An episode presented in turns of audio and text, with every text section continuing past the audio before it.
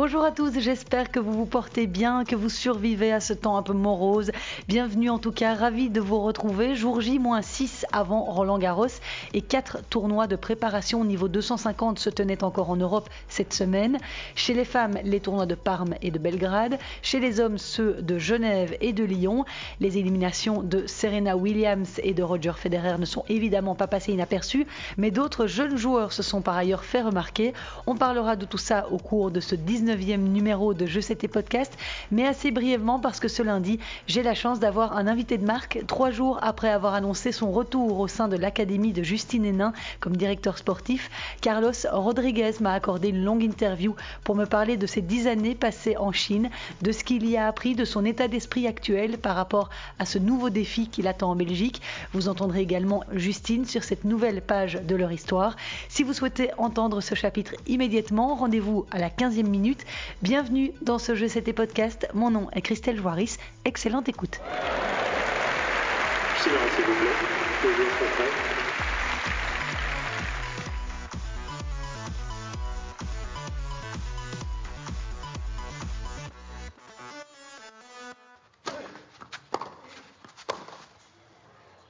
It's out, and so is he. Qu'est-il donc arrivé à Roger Federer, qui était la tête d'affiche du tournoi de Genève, chez lui à la maison? Le Suisse a été battu mardi pour son premier match sur terre battue depuis plus de deux ans. Il a été sorti par l'Espagnol Pablo Andujar, 75e joueur mondial. Federer a perdu le premier set et remporté le deuxième avant de gâcher un break d'avance alors qu'il menait 4-2 dans le troisième set pour finalement s'incliner 4-6, 6-4, 4-6 en 1h54 minutes. En conférence de presse, Federer a expliqué qu'il n'avait pas très bien senti les choses, notamment par rapport à sa position sur la ligne de fond de cours. Très déçu, le Suisse essayait de sortir le positif malgré tout après sa défaite. Le positif, c'est que j'ai pu jouer le tournoi de Genève ici. Ça me fait euh, trop mal au cœur que je peux pas encore jouer plus de matchs ici pour, euh, pour la région, pour le tournoi, parce que je sais qu'ils auraient voulu me voir, euh, la plupart. Alors, c'est dommage de ce côté-là.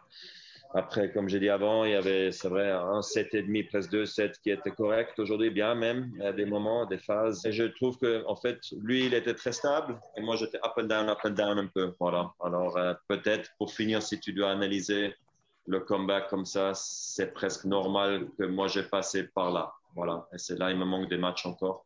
Alors, il faut accepter. Après, tu passes à autre chose. Mais, mais aujourd'hui, c'était très agréable à jouer.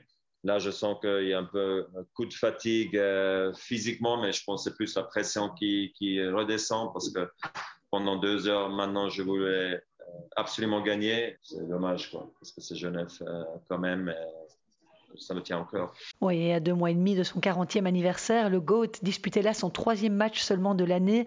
Il l'a dit, vu son manque de préparation et de compétition, il n'attend rien de Roland Garros. Il ambitionne surtout d'être à 100% pour Wimbledon, qui se déroulera du 28 juin au 11 juillet. Il y vise un 21e titre en Grand Chelem et le 9e à Londres, record absolu chez les hommes. Et comme pour consoler le public suisse orphelin de son héros, un autre talent local est venu animer la semaine à Genève. Son nom, Dominique Stéphane Stricker, 18 ans, et novice sur le circuit ATP. Le jeune Bernois, 419e mondial, a plus que fait honneur à sa wildcard, puisqu'il a sorti de top 50 en deux jours le croate Marin Silic, puis le hongrois Marton Fuxovics. En quart de finale, il n'a pas réussi à venger son maître Roger Federer, mais il a fait souffrir Pablo Andujar puisqu'il le dominait 6-4-3-1 avant que son bras ne tremble un peu de trop. Il aura donc fallu 3-7 à l'Espagnol pour éliminer ce jeune gaucher 4-6, 6-4, 6-4. Il est sans aucun doute la révélation de la semaine, ce jeune Suisse de 18 ans, un sacré gaillard, 1m80, 81 kg, un gros service et beaucoup de culot pour quelqu'un qui a fait son entrée dans la cour des grands cette semaine. Mais il faut savoir qu'il a tout raflé chez les juniors. Il a notamment gagné Roland Garros Junior l'année passée, en simple et en double. Il a terminé numéro 3 mondial chez les juniors fin 2020. Cette saison, il a déjà gagné un titre Challenger à Lugano, alors qu'il était classé à la 874e place. Et le voilà donc cette semaine en quart de finale de son premier tournoi ATP. Grâce à ce succès, le Bernois gagnera 85 places au classement ce lundi. Il sera 334e. Il est aussi reparti avec un chèque de 14 000 euros. C'est pas mal pour une première. Et voilà, pour clôturer ce chapitre suisse, revenons maintenant sur les résultats de ce tournoi de Genève. Il a été remporté par Casper Ruud, 21e joueur mondial, vainqueur de Denis Chapovalov, deux garçons de la même génération puisqu'ils ont tous les deux 22 ans. Le Norvégien a dominé le Canadien 15e mondial dans un match très fermé, 7-6, 6-4. Casper Ruud poursuit ainsi sa magnifique saison sur terre battue, lui qui a atteint les demi-finales successivement à Monte-Carlo, à Munich et à Madrid. Il s'agit de son deuxième titre sur le circuit après une victoire au tournoi de Buenos Aires en février 2020. Et à la faveur de cette victoire à Genève, Rude gagne 5 places et atteint la 16e position du classement ATP, le plus haut rang de sa carrière. Le Norvégien figurera parmi les têtes de série porte d'Auteuil, où son meilleur résultat est un troisième tour en 2019. Il avait perdu face à Roger Federer et en 2020 face à Dominique Thiem. Moins bonne nouvelle en revanche du côté de Denis Chapovalov. Le Canadien a annoncé dimanche soir qu'il ne participera pas à Roland Garros en raison d'une blessure à l'épaule.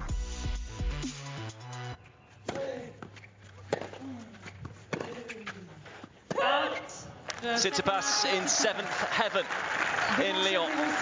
A seventh title for the world number five. Au tournoi de Lyon, Stefanos Tsitsipas a été expéditif en finale face à Cameron Norrie, décidément très surprenant sur terre battue cette saison, le 49e joueur mondial. Le grec de 22 ans, 5e à l'ATP, s'est facilement imposé 6-3, 6-3 pour remporter son deuxième titre sur terre battue cette saison après le Masters 1000 de Monte-Carlo. Depuis le 1er janvier, l'élève de la Mouratoglou Academy a accumulé 33 succès. Il faut dire que sur terre battue, la lourdeur et la profondeur de ses frappes font très mal. Il avait aussi atteint la finale à Barcelone face à Rafael Nadal, où il avait même eu une balle de match. Et il conforte sa première position à la race, c'est-à-dire le classement des joueurs de l'année 2021. C'est le septième titre de la carrière du grec qui se présentera à Roland Garros comme l'un des favoris et suffisamment en confiance. Il fera l'impasse d'ailleurs sur un ultime tournoi de préparation cette semaine. Durant ce tournoi, Tsitsipas, qui était tête de série numéro 2, a sorti l'américain Tommy Paul, ensuite Yoshito Nishioka et en demi-finale, le redoutable Lorenzo Musetti face à qui il a perdu le seul set de la semaine. Victoire 4-6, 6-3, 6-0. Cameron Norrie a lui signé une sacrée performance cette semaine puisqu'il a sorti Dominique Thiem en 2-7, 6-3, 6-2. C'est la deuxième fois de sa carrière que le Britannique s'imposait contre un adversaire du top 10 après son succès sur l'Américain John Isner.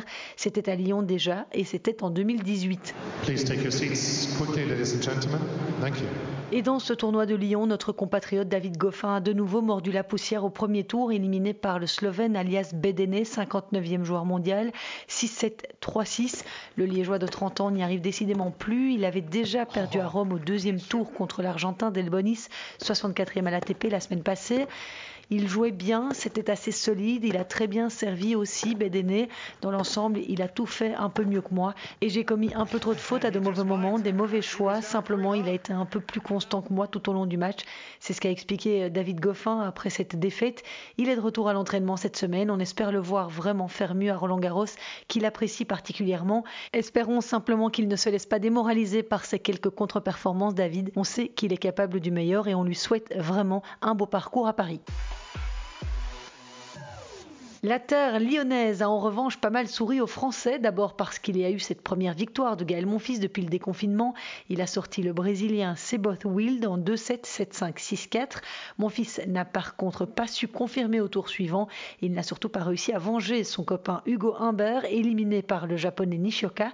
Mais ça s'est joué à très peu de choses. Gaël s'est incliné sur le fil après une longue bataille, 6-4, 3-6, 6-7.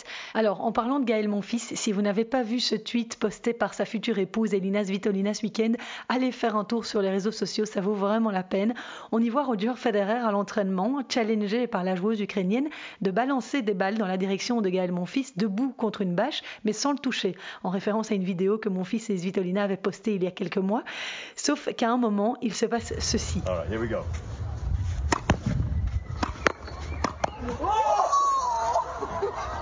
Une des balles de Roger, mais assez violente, arrive en plein dans les parties intimes de Gaël Monfils.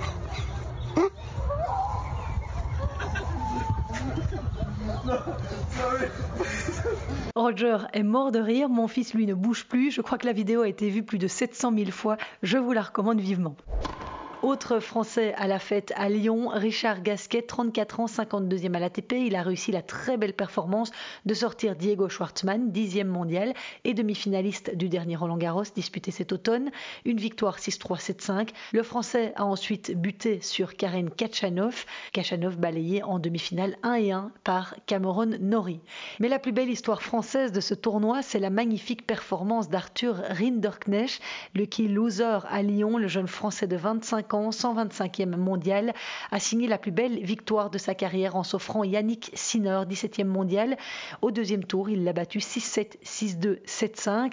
Il avait perdu le premier set au tie-break, le français. La victoire est donc d'autant plus belle avec sa grosse première balle de service et son coup droit ravageur. Il a souvent dominé l'échange face à l'Italien.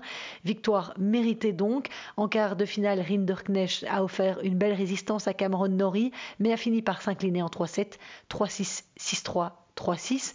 Le Français connaît pas mal de succès depuis quelques mois sur le circuit Challenger et il avait été jusqu'en quart de finale à Marseille en février pour son tout premier grand tableau d'un tournoi ATP.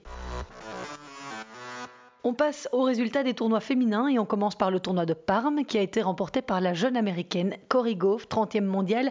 Elle a balayé en finale samedi Qiang Wang 6-1, 6-3 en sauvant chacune des quatre balles de break obtenues par la chinoise de 29 ans. C'est le deuxième titre WTA de la carrière de Coco Go, cette jeune pépite américaine de 17 ans sur le circuit senior depuis deux ans déjà et qui étoffe ainsi son palmarès après son titre décroché à Linz en Autriche en 2019. Et elle fait une bonne saison, hein, Cory Goff, puisqu'elle a remporté 20 de ses 26 derniers matchs. Après avoir atteint les demi-finales à Rome la semaine dernière, l'américaine n'a perdu qu'un seul set durant le tournoi italien. Elle poursuit aussi sa progression au classement WTA puisqu'elle atteindra le 25e rang mondial lundi à une petite semaine de Roland Garros. La toute grosse surprise de ce tournoi de Parme, ça a évidemment été l'élimination de Serena Williams. L'américaine a perdu mardi dès son deuxième tour contre la tchèque Katerina Siniakova, 68e joueuse mondiale.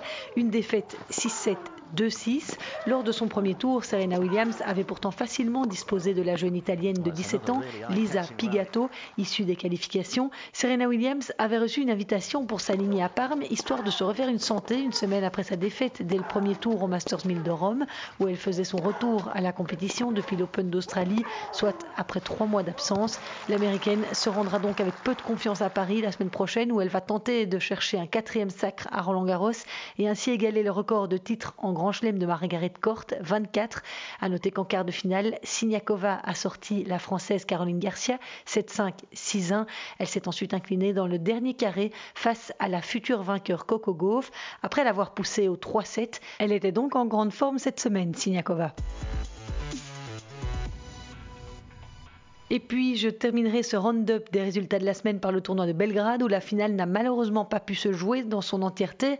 L'Espagnole Paola Badoza, 44e joueuse mondiale, a donc remporté son premier trophée après l'abandon de la Croate Anna Konyu, issue des qualifications. Badoza avait remporté la première manche 6-2 quand Konyu, touchée à une hanche, a jeté l'éponge alors qu'elle était menée 2-0 dans le second set. Cette blessure est peut-être due au fait que les deux joueuses avaient disputé leur demi-finale plus tôt dans la journée. Et ce qui est intéressant à épingler dans dans ce tournoi, c'est que cette Croate très talentueuse, Anna Konyu, 193e joueuse mondiale, avait été bousculée au premier tour par Alison Van Oudvank, puisqu'elle l'avait battue seulement 6-2, 1-6, 7-5. C'est le seul set d'ailleurs qu'elle ait perdu de la semaine, Konyu, sur son chemin vers la finale.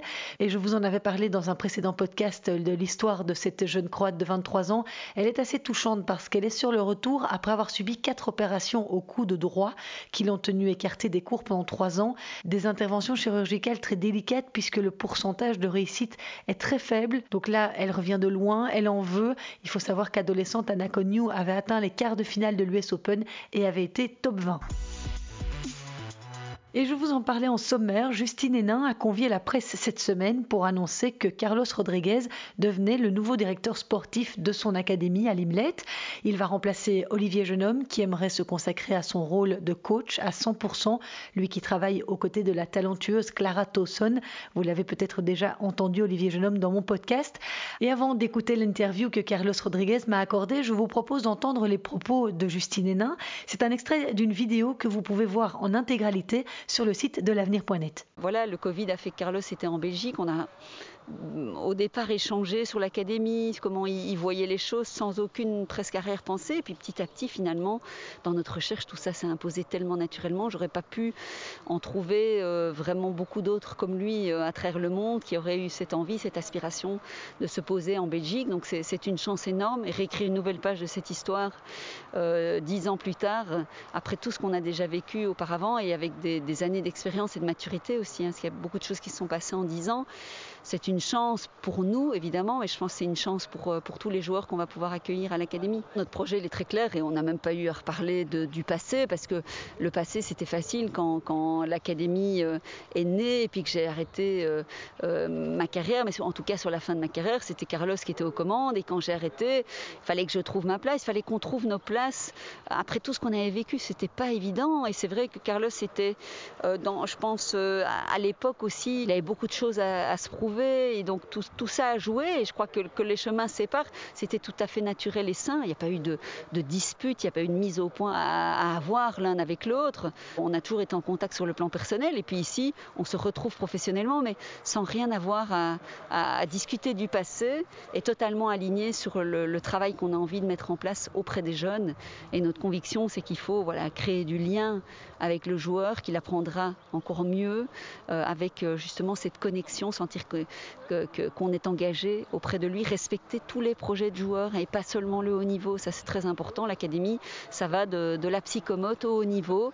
Et donc, on va vraiment euh, un directeur sportif présent sur le terrain. Moi, je vais être un peu plus impliqué aussi, mais c'est ce qu'on voulait. On voulait vraiment un directeur sportif qui, qui aurait de l'impact auprès d'un maximum de joueurs. Par rapport au délai et aux, aux objectifs que vous fixez, quels sont-ils? Euh, On est euh, sur l'ambition de pouvoir développer un projet à long terme, mais on veut quand même obtenir des résultats. On veut améliorer encore la, qualité de notre enseignement, améliorer le bien-être de nos joueurs, de nos collaborateurs. Pour ça, on s'est donné deux ans pour vraiment amener l'académie à un niveau supérieur, en espérant pouvoir tirer un premier bilan qui sera positif à ce moment-là, euh, qui répondra aux aspirations et aux attentes de chacun. On est très confiant. Alors, merci infiniment, Carlos, d'avoir accepté euh, d'être mon invité dans ce podcast cette semaine. Vous allez donc devenir directeur sportif de l'Académie de Justine Hénin. Là, vous êtes de retour de Chine. C'était pas spécialement prévu que vous arrêtiez de travailler en Chine aussi vite Et bonjour, merci de me donner l'occasion d'avoir mon premier podcast en Belgique. Hein? C'est une, première pour moi. Mais en fait, oui, vous savez tout à fait bien résumé, la situation n'était pas du tout prévue. Parce que j'avais mon contrat qui terminait fin septembre de cette année et que malheureusement le Covid a décidé, ou heureusement je dirais le Covid a décidé autrement, donc a précipité des choses qui n'étaient pas et à l'ordre du jour, si on peut dire, mais qui de fil en aiguille se sont révélées comme évidentes et par rapport aux besoins de l'académie d'une part et par rapport à mes besoins et à ma à ma réorientation de l'autre. Donc ça fait, ça fait un bon mélange. La Belgique vous manquait Vous étiez impatient de revenir? Oui, en fait, euh, pour tout vous dire, la décision était déjà prise que j'allais arrêter au mois de septembre. Et parce que je trouvais que dix ans après avoir quitté la Belgique, c'était déjà un bon moment pour revenir et essayer de faire profiter autant ma famille de ma présence, mais aussi tous les joueurs et tous les entraîneurs belges de mon expérience, avec toute modestie, essayer d'amener peut-être une autre approche et un tout petit peu, oui, une autre approche de, l'enseignement, de l'apprentissage du tennis et aussi de la formation des entraîneurs. On va y revenir tout de suite, la manière dont vous voulez aborder ça. Mais euh, pour revenir un petit peu sur la Chine, ça a dû être quand même une sacrée difficulté d'emmener votre famille là-bas, de vous installer là-bas. Comment vous avez vécu les choses? Oui, c'était très, c'est un challenge. D'abord, on l'a fait à un niveau plus familial parce qu'on avait besoin aussi de se retrouver. Et c'était pas peut-être la plus facile de destination. Mais on avait besoin parce qu'en Belgique, on était, surtout moi et ma famille, on était considérés déjà comme des gens qu'on connaît beaucoup et que pour mes enfants, c'était tout trop facile. Et, ça, je n'aime pas parce que je n'ai pas grandi comme ça et je ne trouvais pas ça très, je dirais, très correct. On, doit tous être logés à la même enseigne et c'est pas parce que j'ai entraîné quelqu'un qui jouait bien au tennis qu'on doit avoir quelconque privilège et ça devenait un peu pesant et surtout un tout petit peu réaliste par rapport à la vie de tous les jours, surtout concernant l'éducation de mes enfants. Donc ça m'a poussé, et ça nous a poussé à prendre la direction de la Chine, mais c'était quelque chose d'extrêmement risqué, mais ça nous a énormément rapprochés et, aussi, je dirais, renforcé en tant que famille. Mais n'empêche qu'il a été un challenge à niveau culturel et social extrêmement important. Oui, parce que votre fils a appris le chinois Oui, tout à fait. Tout à fait. Il y le plus âgé parle un tout petit peu mieux que Matteo, qui est le plus jeune. Et ma, mon épouse, c'est celle qui parle le mieux. Et moi, c'est celui qui parle rien du tout parce que c'est clair que ça a été une, difficulté quand vous arrivez en Chine, de, vous réalisez que c'est pas comme si vous arrivez à, en Amérique et vous ne parlez pas anglais. C'est beaucoup plus compliqué que ça parce que c'est impossible d'avoir un mot qui ressemble à ce que nous parlons en anglais, en français, en espagnol ou en, allemand. Le chinois ne, peut pas se comparer avec aucune langue. Et je dirais qu'on a la possibilité de parler en Europe ou ailleurs. Euh, oui, c'était quelque chose de très, très difficile pour eux parce que même si c'est une école internationale, on vous oblige à parler le chinois. Vous ne pouvez pas choisir. Donc euh, c'était très, difficile. Ça, plus euh, le fait de l'approche sociale d'un Chinois est complètement différent parce que les valeurs ne sont pas les mêmes et la culture non plus.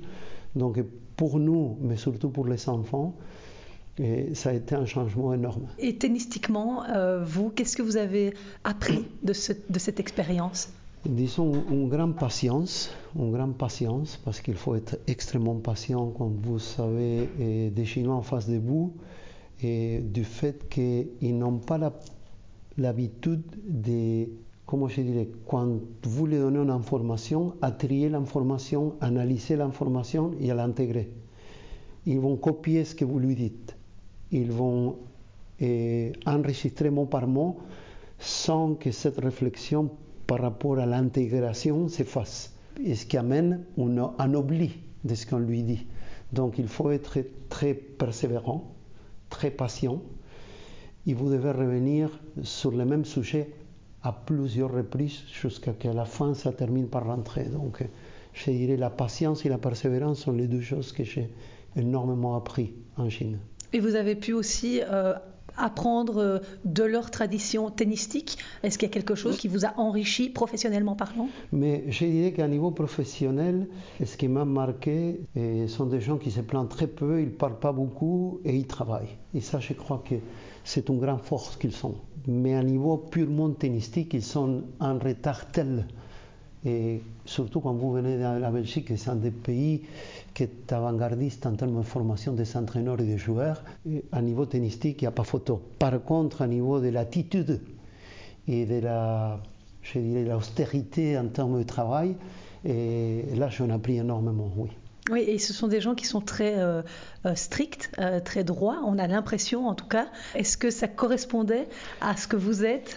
Voilà, mais en fait, je vais vous étonner parce que c'est la priori qu'ont beaucoup de monde. Alors, en fait, ce qu'on dit de la partie stricte et structurée, ça c'est le japonais ou le, sud-coréen? Le chinois, il est très proche de l'Amérique du Sud dans le sens qu'il est très peu structuré. Et, et, en fait, il prévoit pas les choses à très long terme. Il se projette, les, les Chinois très très difficile à se projeter à long terme. Ce qui fait que dans le tennis, c'est très compliqué parce que les joueurs, quand il faut mettre un programme en place, quand il faut mettre des objectifs technico-tactiques en place, quand il faut faire un programme d'un an et de tracer une vision à 4-5 ans, ils sont énormément difficiles parce qu'ils ne voient pas. Donc il faut construire tout à long terme, sans dévoiler le long terme, parce que là, ils se découragent et ils, et ils sont perdus. Il y a des jeunes que vous avez poussés Donc, indépendamment de l'INA que j'ai entraîné et avec, la, avec les succès qu'on connaît, en fait, j'ai eu la chance de travailler avec des joueurs qui ne sont pas passés à niveau international beaucoup. Et il y a deux filles maintenant, les deux meilleures chinoises de 19 ans, chez les CU, pendant une courte période de temps. Elles s'appellent comment? Et il s'appelle Wang, et Wang Jiu, c'est X-Y-U-N. Il y a un autre, presque le même nom, X-I-N-Y-U. D'accord. Donc, ce sont des filles de 18 ans, 19 ans. Et maintenant, il y a une fille qui, qui a 18 ans, un an en moins, qui s'appelle Ki Wenzheng, qui elle a fait l'Orange Bowl, et elle a fait finale à l'Orange Bowl et, à, et hier, il y a un an, quand elle avait 17 ans. Et Oui, et elle a fait quelques résultats aussi. euh, voilà, c'est très fort. Mm. C'est vraiment fort. Et alors après, j'ai eu toutes les joueuses Peng Shui et, et différentes joueuses de haut niveau qui sont passées deux, trois semaines ou pour faire la pré-saison. C'est intéressant parce que et, ce que j'aime les joueurs chinois, c'est que c'est quelqu'un qui, comment je dirais, il voit vos paroles. Il vous donne c'est pour un coach, c'est quelque chose de, de- de beau, c'est quelque chose de très reconnaissant et rectifiant, c'est que quand ils vous écoutent très attentivement, ils sont très respectueux et ils, vont faire, ils vont faire ce que vous lui dites de faire. Et la différence, c'est qu'il faut leur expliquer. Et ça, ça prend du temps parce qu'ils sont. On ne l'a jamais demandé de comprendre ce qu'on lui dit de faire. Ils le font sans savoir pourquoi. Mon travail, c'est pour ça qu'ils s'aiment bien, c'est qu'ils ont compris comment faire pour intégrer quelque chose. Et ça, c'était pour moi eh, quelque chose de très, eh, de très gratifiant en tant que coach et qui m'a fait vraiment adorer le travail en Chine. Et donc maintenant, ici, ce retour à, à Limlet, là où tout a presque commencé. Oui, tout a commencé. Et, euh, et- et- et cette, euh, et cette mission, on vous sent plus apaisé aussi. Euh, ces dix années vous ont apporté euh, de la sérénité. Voilà, ça date à très longtemps. Quand je suis revenu en Belgique, eh, j'étais un peu déraciné. J'avais quitté mon pays avant deux ans et, quitté absolument tout chez moi pour venir m'installer en Belgique. Donc, eh, quand vous êtes dans cette situation-là et vous avez 22 ans, sans famille, sans rien, et vous perdez quelque part votre identité quand vous êtes déraciné. Et en fait, quand vous arrivez quelque part, on ne sait pas qui vous êtes, d'où vous venez, donc c'est un, votre identité en tant que personne prend un coup. Et, et Il faut ça, se la recréer. Voilà, ça c'était toute tout mon challenge au début. Et, et il y a beaucoup de souffrance derrière tout ça, il y a beaucoup de remises en question et une recherche de, de soi. Et, et en fait, le tennis m'a permis, mon travail de coach et Justine en- en- entre autres, de pouvoir me révéler, pouvoir m'identifier à quelque chose. Et quand je dis la Belgique m'a donné tout, mon identité, ma famille, ma maison, tout. C'est durant cette période-là. Mais en même temps, vous développez en tant qu'étranger, parce qu'il faut le dire que eh, quand on parle de- des étrangers aujourd'hui, c'était la même chose il y a 30 ans quand je suis arrivé. C'était pas différent. Aujourd'hui, on les voit plus. Donc, vous n'êtes pas chez vous. Et il faut aussi se mettre dans cette mouvance-là. Autant que la Belgique, c'est peut-être un des pays les plus tolérants d'Europe aujourd'hui, si on peut, et la Wallonie en, particulier. Donc j'étais bien servi, même si j'ai commencé ma vie en Flandre les premières huit années, pas ici.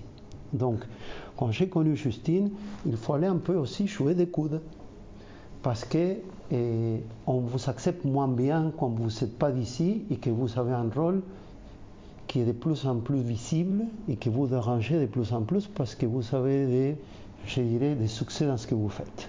Donc il faut jouer des coudes, il faut être costaud, mais mon problème c'était pas ça. Et c'est ce que j'explique. Et je suis plus apaisé aujourd'hui tout simplement parce que je pense que j'ai réglé les- mes comptes avec moi-même. Et j'étais très exigeant avec moi. Je le suis toujours, mais aujourd'hui, au niveau du tennis, j'ai dit j'ai réglé mes comptes parce que j'ai plus rien à me prouver à moi. Beaucoup de journalistes à l'époque me disaient oui, tu as beaucoup de choses à prouver aux gens. J'ai dit non, J'ai dit, j'accepte les critiques parce que je n'ai jamais eu de problème avec ça. J'ai des problèmes avec moi. Est-ce que j'étais à l'auteur Est-ce que j'étais capable? Et aller en Chine, c'était, je crois que c'était la dernière, le dernier grand obstacle que j'ai mis à moi et à toute ma famille. Une fois avoir passé ça, et avoir fait l'INA, et avoir fait tout ce que j'ai fait avec comment, et comment je l'ai fait, et avoir sorti comment j'ai sorti, là je suis apaisé, sérénité, et aujourd'hui j'entame, je dirais, la troisième partie de ma carrière avec un, approche complètement différente, beaucoup plus cool, beaucoup plus serein, et, prêt à aider les gens et à faire comprendre à certains jeunes entraîneurs que la façon de s'y prendre, peut-être, c'est pas de ce côté-là, c'est peut-être de ce côté-ci que tu vas arriver à tirer le meilleur de toi. Sans, sans aucune prétention et avec beaucoup d'humilité et de modestie, naturellement.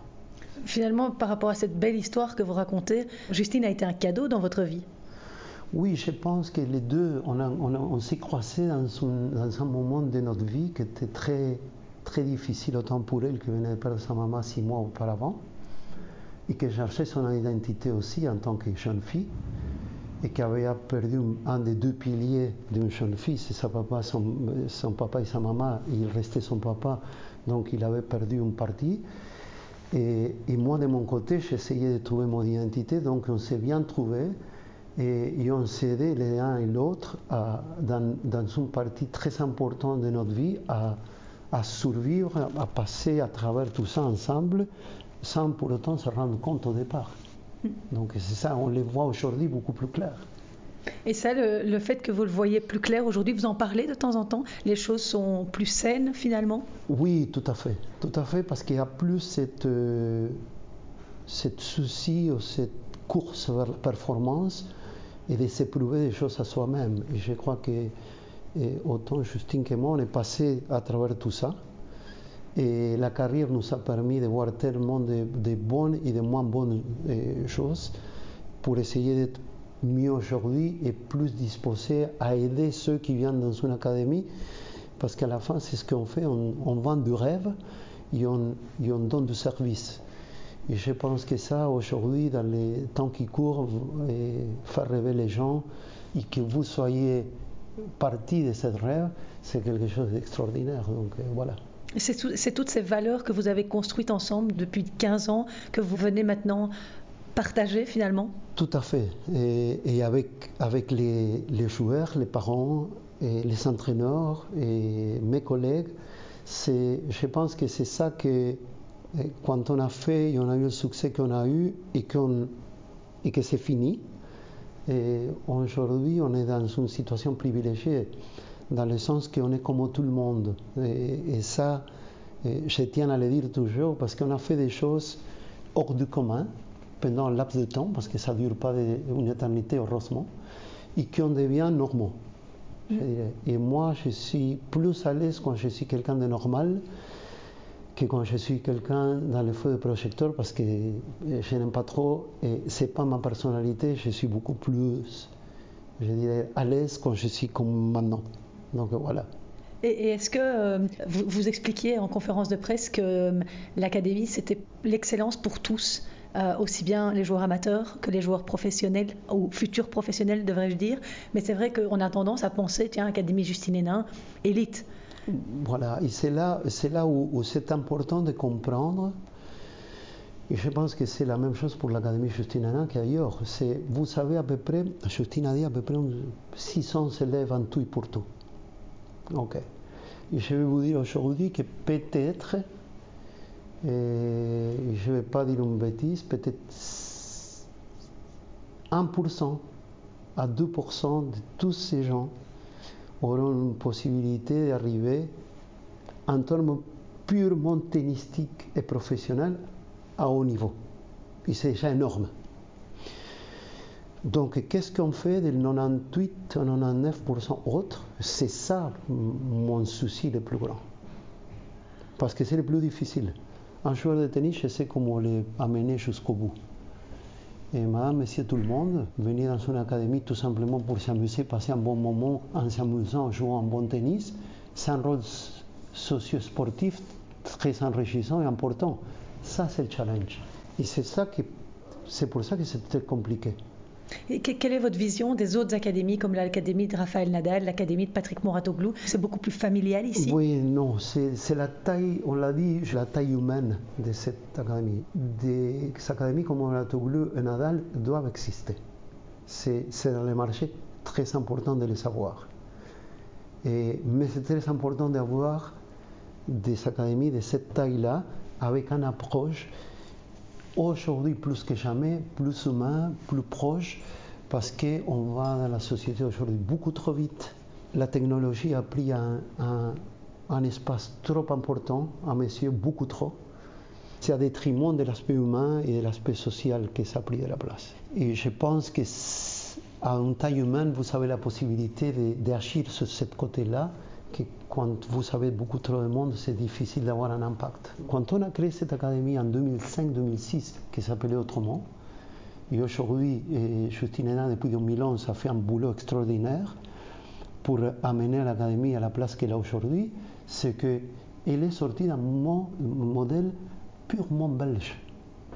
Qu'est-ce que ça veut dire un modèle belge? Vous savez, dans la même académie, en école de tennis, des membres qui viennent jouer, des interclubs avec les membres de l'académie du club, et une académie ou une, une cellule de haut niveau. Donc on essaie de répondre à toutes les exigences que la société a aujourd'hui en termes de sport et d'éducation.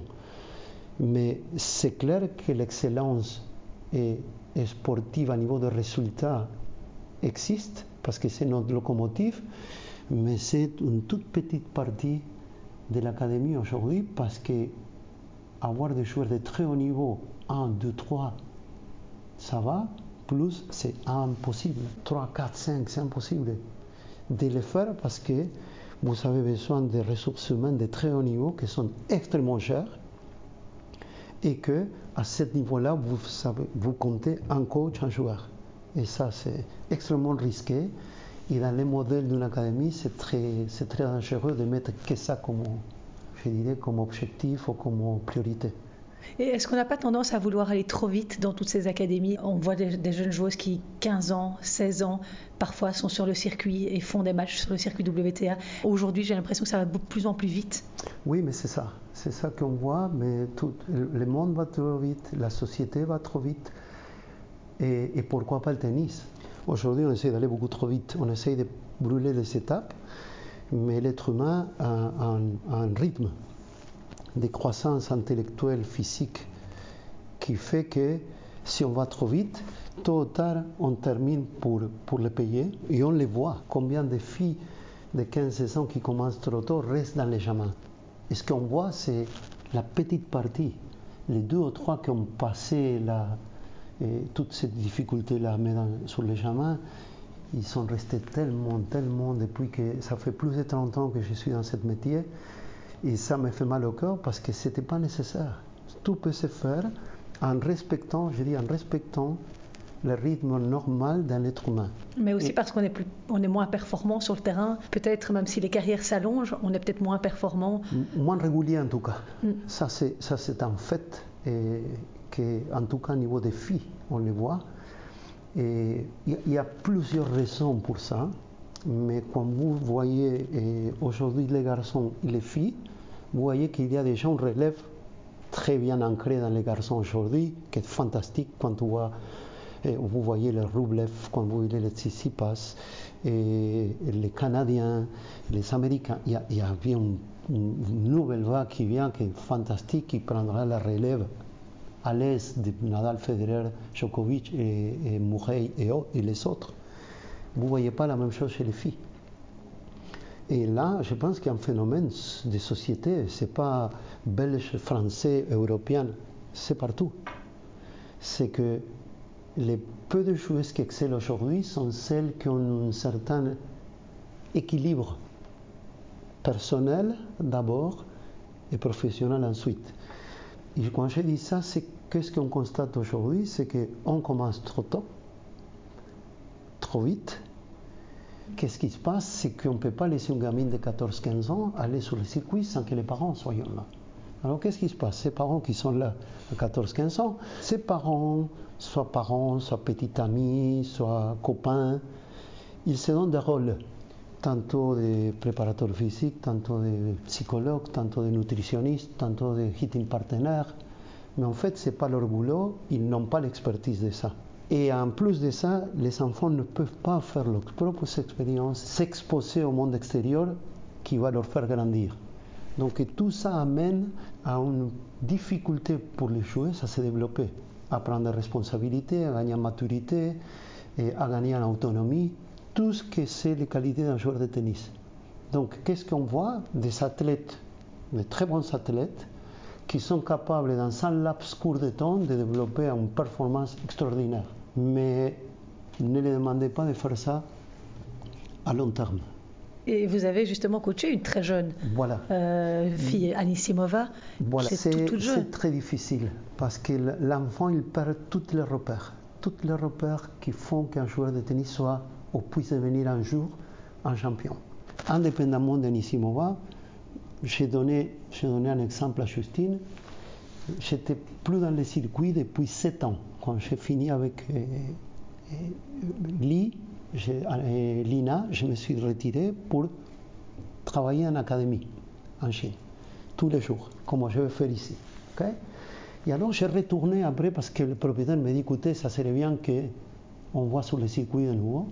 Et j'étais trois mois et j'ai fait deux tournois, mais en fait, et je m'a demandé, parce qu'on s'est vu, qu'est-ce qui a changé? J'ai dit, voilà, je vais t'expliquer un truc qui m'a frappé en 2021. J'ai dit à Justine, voilà ce qui a changé, parce que Justine était là, à l'Australian Open, pour commenter.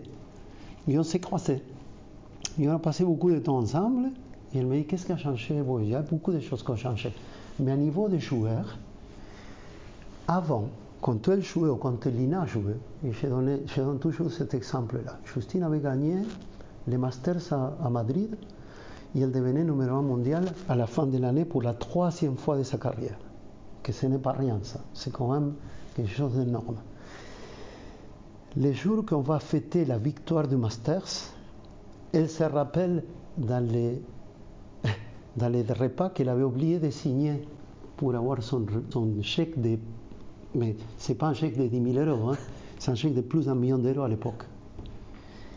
J'ai eu la même chose quelques années plus tard avec Lina, quand elle gagne l'Australian Open, on était en train de fêter à table. Il me fait comme ça, j'ai oublié de signer pour aller toucher mon chèque. Bon, donc, voyez l'image. Et alors j'ai dit à Justine, tu sais ce qui a changé? Qu'aujourd'hui, les joueuses, ils savent et ils demandent combien on gagne pour le premier tour d'un Grand Slam. Leur souci d'abord, il est là.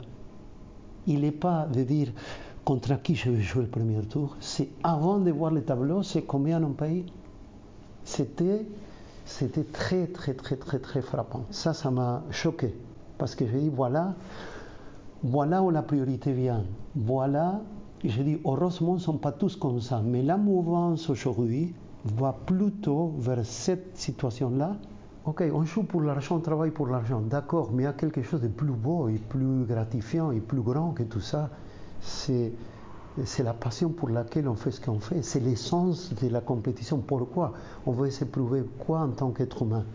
Parce que si on le fait, c'est pour une raison. Donc, pour moi, il pourra peut-être, ces joueurs-là pourront gagner des grands chelems, mais ils ne seront jamais des champions. Parce que les champions, c'est une race à part. Ils sont ces trucs, cet amour comme Serena et Federer. Pourquoi ils jouent encore aujourd'hui? Parce qu'ils sont des vrais champions. Ce sont des champions qui vous rencontrez dans une, dans une vie très peu. Mais ils marquent toute une génération ou des générations parce qu'ils sont différents. Parce que cette passion et cette force, ils l'ont là et, et, ils ont marqué toute une série de champions comme Djokovic et autres. Et pour vous, c'est qui la championne de tous les temps, Justine? C'est difficile. Moi, je dirais que c'est un champion parmi les champions, parce que je le disais aujourd'hui, euh, le jour qu'il n'avait pas encore gagné un Grand Slam, je lui dis à Justine, voilà, tu es toi tout d'une championne, mais tu ne l'es pas. Et je dis, tu as deux classes de champions. Tu as les champions qui gagnent un Grand Slam ou deux, ou as les champions des championnes, qui gagnent plusieurs, et quand on dit Justine Hénin, on ne dit pas combien de Grand Slam elle a gagné, Justine Hénin. On sait qu'elle a gagné beaucoup, mais on ne les compte plus. Et après, tu as, pour moi, Serena Williams, que c'est pour moi, c'est la championne de, toutes les championnes parce qu'elle est encore là et parce qu'elle a gagné tout ce qu'on peut envisager et, elle a encore aujourd'hui avec une humilité sur le terrain, une rage. Ça c'est, le top. On a Graf, on a Justine, on a Ingis, on a toute une série, mais celle-là a mis la barre beaucoup trop haute à, à tout niveau. Et elle vous en a donné du fil à retordre Oui, mais il m'a appris énormément. Grâce à elle, Justine a été qui elle était. Et moi, je suis devenu un grand coach grâce à ces gens-là parce que j'ai dû, j'ai dû aller chercher en Justine et aider Justine à faire des trucs tactiques et en termes de préparation qu'autour d'elle, parce que c'est avec elle qui me posait les problèmes que les autres joueurs ne me posaient pas.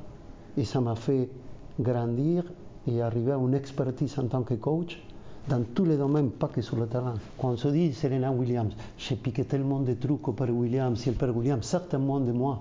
Et c'est pour ça, et Serena a pris tellement, de, il a mis tellement en difficulté Justine et vice-versa, que c'est comme ça. Et Kim avec Justine, c'est la même chose. Mm. Pourquoi ça serait autrement ailleurs, pour et arriver vraiment à rivaliser? Et vous pensez que si Justine avait commencé sa carrière en 2021, elle serait beaucoup plus vite arrivée. Euh, elle ne serait pas si riche et pas si intelligente sur le terrain comme elle l'a été. Parce que j'avais fait la remarque à un de vos collègues et journalistes. Je crois avoir eu la chance en tant que coach, Justine en tant que joueuse, d'avoir peut-être vécu la meilleure génération de l'histoire du tennis. Quand vous comptez les joueuses qu'il y avait, et on a juste raté grave pour une année. Parce que même en 97, quand Justine a joué, il a joué le même tournoi et pour un match qu'elle a perdu contre Davenport à Laurent Garros, il aurait dû jouer et, et Graf un ou deux places plus tard. Mais bref, en dehors de Graf, vous savez, les deux Williams, Davenport, Céleste, Capriati Ingis, Damien Thieva, Maurice Mon, Marie Pierce, et j'en passe. Il y en a encore, hein? encore Uber. Et, mais et tous ces gens-là, finale au champion de Grand Slam, toutes. Kim Clijsters, vous savez, toute cette panoplie-là. Et, et, vous devez rester top 10, au top 3, au top 4. C'est fabuleux. Et aujourd'hui, qu'est-ce que vous avez, qu'est-ce que vous admirez encore dans le tennis Mais féminin? En fait, je pense que ce sont des filles qui jouent extrêmement bien au tennis, Elles ont des capacités physiques hors pair, mais je constate une chose seulement, c'est que si bien le niveau général s'est amélioré, sensiblement, mais c'est pas amélioré, c'est amélioré en qualité, pas en consistance. Par contre, le top 10-20, il s'appauvrit, il n'est pas si bon qu'avant, ça c'est clair.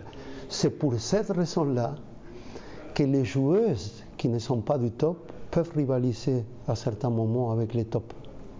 Mais je veux dire, pour moi, il y a un nivellement vers le bas. On a réduit la qualité des tops, pour moi, et on a amélioré la qualité des, des, des top 30-100, c'est amélioré, mais des 31, elle a malheureusement baissé. Il faut, il faut être lucide pour le reconnaître. Et aujourd'hui, les gens du circuit ont du mal avec ça, parce que c'est parce que la réalité on les voit. Il y, a, un élément qui m'a sauté aux yeux quand j'étais la dernière fois, c'est la, difficulté à se remettre en question pour les joueurs, pour les entraîneurs. Ils font tout bien en fait. On n'a pas le droit de dire ou de mettre les doigts où ça fait mal.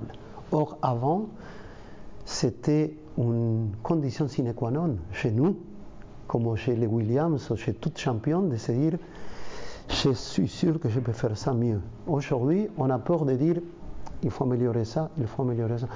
Ce sont tous des, sont tous des joueurs parfaits qui n'ont rien à apprendre. Ils vont seulement vouloir améliorer quand ça va mal. Et ça, c'est déjà trop tard. Mais c'est aussi le manque de, de, variété dans leur jeu en général. On voit plus de, de, de revers à une main, pratiquement. On voit plus de volleyeuses. Oui, mais c'est ça. Je pense que le fait d'aller trop vite amène à devoir passer, passer à travers toute une série de choses que j'ai découvert sur Atec, la fille faire des amortis. J'étais tellement content parce que j'ai dit oh, enfin une qui fait autre chose. Hans Schaber aussi. Voilà, Hans Schaber. Mais je l'ai eu ici tout au début, ici il est venu. Et c'est une fille charmante. Mais ça joue, ça pétille, c'est ça qu'on veut. Maintenant, pour faire ça, il faut du temps. Il faut du temps de se tromper, de ne pas avoir les bons choix, de savoir quand il faut le faire, comment il faut le faire. Et, et introduire tout ça dans son schéma tactique, ça prend des, des années. On ne peut pas faire ça 15-16 ans. C'est pas possible. C'est humainement pas possible. Donc, il faut des temps de développement qu'aujourd'hui on est plus prêt et plus capable de donner ce temps. On va très vite. Et alors on se trouve avec des joueurs très stéréotypés, physiquement très fortes, qui tapent très fort dans la balle, mais qui ne sont pas capables, quand je dis ça, c'est que leur physique n'arrive pas à suivre l'intensité avec laquelle ils jouent, donc on des filles souvent blessées, et qu'ils ont du mal à suivre une certaine consistance dans l'année. Pourquoi? Parce que ça va trop vite et que c'est pas possible. Psychologiquement, il y a très peu de temps pour et, mettre les automatismes en, en place. J'explique toujours aux joueurs, le tennis c'est un travail de, on travaille sur l'inconscient. Il faut savoir que quand la balle est dans l'air et on joue, on ne pense pas. C'est des réponses qu'on a créées. Vous savez, une palette que vous créez à l'entraînement. L'entraînement, c'est des répétitions des phases de jeu. Que votre cerveau, à niveau neuro, neuropsychologique, vous allez intégrer. Quand vous êtes en train de jouer, vous ne pensez pas, vous réagissez à ce que vous, à ce que vous donne, vous répondez. Si votre palette est énorme, vous avez beaucoup plus de réponses. Mais si sur un chapitre, sur un bouquin comme ça, vous savez étudier trois chapitres, vos capacités de réponse sont moindres. Donc c'est si simple que ça. Donc ça prend du temps. Aujourd'hui, on va tellement vite que ces réponses-là ne sont pas assez intégrées. intégrées parce que aujourd'hui, après faire un exercice deux minutes, on change d'exercice. Et moi, quand je fais un exercice, je reste 25 minutes en faisant la même chose. On les transforme, on les fait, mais on travaille les mêmes sujets pendant 25 minutes, une demi-heure, tous les jours, pendant 4, 5, 6 semaines. Et des fois pendant un an, jusqu'à que ça reste. C'est parce que vous avez été aussi dur avec Justine qu'elle est arrivée où elle est arrivée? Je ne dirais pas seulement dur, c'est consistant. Il faut une logique dans ce que vous faites. Et, et je l'ai vécu aussi avec Annie Simova, c'est qu'elle me disait, bon, elle tapait la balle 3 minutes, 3 minutes. Hein. Bon, qu'est-ce qu'on fait maintenant? Mais j'ai dit, continue. Il manque encore 10 minutes. Mais je ne vais pas faire toujours la même chose, mais pourquoi pas? Si quand tu joues, c'est ce que tu fais, toujours la même chose. Ah oui, mais ils n'ont plus cette capacité psychologiquement, ils n'ont pas la capacité de rester focalisés sur le même sujet. À, à, qui vous allez transmettre votre savoir? Parce que on imagine que votre carrière va plus durer 30 ans. Oui, euh, mais Justine, j'espère, et tous ces entraîneurs qui sont ici, parce qu'ils sont des éléments, j'ai dit qu'il il faut qu'on qu'on comprenne ça pour expliquer aux joueurs pourquoi ils doivent le faire. C'est pas parce que je le dis, c'est parce qu'on fonctionne comme ça. Et on a toujours fonctionné comme ça. Et est-ce qu'il y a une volonté de votre part de travailler côte à côte avec la Fédération belge de tennis? Mais il faut savoir que j'ai travaillé 11 ans avec la Fédération francophone et, j'ai fait des résultats. Donc Justine, extraordinaire, et on a super bien travaillé. Et maintenant, je dirais, je suis, je suis dispo. Je ne ferme jamais les portes, je suis quelqu'un d'ouvert et j'ai appris mon métier en m'inspirant de tout le monde, pas de quelqu'un en particulier. Et, je dis, je suis un peu en pic assiette parce que allé chercher toujours les meilleurs de chaque personne et je les mettais dans, ma, dans un petit calepin et je les gardais pour moi.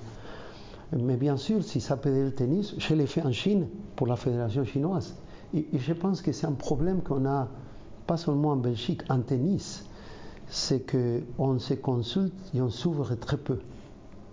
Et moi, j'ai appris mon métier, j'ai devenu je dirais avec toute modestie, une référence dans mon métier. Pourquoi?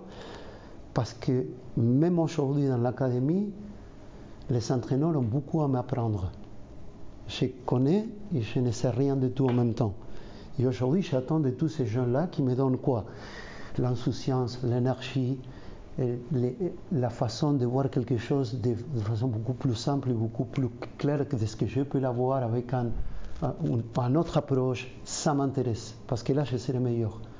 Donc, c'est ça mon incentive. Mais si je pense aujourd'hui que je connais tout, alors là, je vais arrêter de faire du tennis depuis longtemps. Il faut profiter. Et bien sûr que plus, plus tu partages, les gars, si on ne se consulte pas, si on ne se mélange pas, si on n'échange pas, on est mort. Et l'être humain n'est pas comme ça. N'allons pas contre la nature. Voilà, ça c'est le message. Et ça veut dire que des collaborations avec, par exemple, la Kim Kleisters Academy Tout, tout. pourraient... euh, Tout, ben, tout. parce que si on ne fait pas ça, et on fait des choses très bien, eux aussi, certains. Et que, des choses que nous, on ne sait pas et qu'on ne fait pas. Eh bien oui, eh bien, j'ai appris comme ça. Je pourrais vous écouter pendant des heures, mais je sais que j'ai déjà largement dépassé mon temps. Donc je vais vous laisser, mais euh, merci infiniment, euh, Merci Carlos. à vous et, Et, euh, j'espère vous voir bientôt. J'espère aussi que vous écouterez notre podcast, en tout cas. Oui, avec plaisir. Et une très très belle rencontre en tout cas, Carlos Rodriguez, surtout quand on a passé sa jeunesse à regarder presque chacun des matchs de Justine de jour comme de nuit. Et avant de vous quitter, je voulais juste encore vous dire que la semaine prochaine auront lieu les tournois de Strasbourg chez les femmes et les tournois de Belgrade et de Parme chez les hommes, des niveaux 250 comme cette semaine. Deux Belges figurent dans le tableau final à Strasbourg chez les dames, Alison Van Oudvang qui débute au premier tour face à la française Harmonie Tan, 150e à la WTA et invitée par les organisateurs. En cas de victoire, Alison Van Oudvang pourrait jouer contre la tête de série numéro 2 du tournoi, l'américaine en grande forme cette saison, Jessica Pegula. L'autre belge engagée est Marina Zanevska, 259e joueuse mondiale, qui est parvenue à s'extirper des qualifs ce dimanche. Elle a battu au deuxième tour des qualifications la grecque Despina Papamikael. Victoire en 2h33 et en 3-7, 4-6, 6-2, 7-5. Elle jouera lundi contre la Bélarusse Yulia Atuka. En tout en haut du tableau, on retrouvera également Bianca Andreescu, ex-vainqueur de l'US Open, de retour après une longue absence suite au Covid. Mauvaise nouvelle en revanche en ce qui concerne Kirsten Flipkens. La campinoise de 35 ans a annoncé ce dimanche qu'elle ne disputerait pas Roland Garros. Elle n'est toujours pas remise totalement de sa blessure à la cheville. J'ai envie d'être à 100% et de pouvoir me donner à 100% quand je monte sur le court. Ça fait mal de me retirer d'un grand tournoi, le premier que je raterai depuis de nombreuses années. Elle n'a effectivement pas manqué un tournoi du Grand Chelem depuis Wimbledon en 2012 et a disputé 12 fois Roland Garros. Mauvaise nouvelle aussi pour Zizou Berks, le Belge 258e à l'ATP, n'a pas pu se faire une place dans le tableau des qualifs de Roland Garros, contrairement à Marie Benoît, la jeune Eupenoise dont l'objectif en 2021 était d'entrer dans les tableaux des qualifs de Grand Chelem. Elle était présente à Melbourne et ce sera sa toute première participation à Paris. Marie Benoît affrontera la Française Belgravée au premier tour. Isaline Bonaventure jouera elle la Roumaine Niculescu et Grete Minen affrontera Ursula Radvanska. Chez les hommes, Kimor Kopejans, qui sera bientôt papa pour la première fois, jouera contre l'américain Nakashima. Bemelmans a hérité, lui, de l'italien Giannessi. Enfin, à Parme, la semaine prochaine, quatre Français ont choisi de faire encore un peu leurs armes sur terre avant Roland Garros. Les trois trentenaires, Gilles Simon, Richard Gasquet et Benoît Paire. Leur poulain, Benjamin Bonzi, 24 ans, s'est lui incliné 7-6 au troisième set lors du deuxième tour des qualifs face à Pedro Martinez à Belgrade. Et c'est une surprise à la veille d'un tournoi du Grand Chelem. On retrouvera Novak Djokovic cette semaine. Le Serbe ressent probablement le besoin de jouer plus de matchs avant d'aller à Paris. La deuxième tête de série de ce tournoi est Gaël Monfils. Jérémy Chardy figure lui aussi dans ce tableau de Belgrade et a gagné son premier tour face à Tennis Sandgren. Victoire en 2-7, 6-4, 6-2.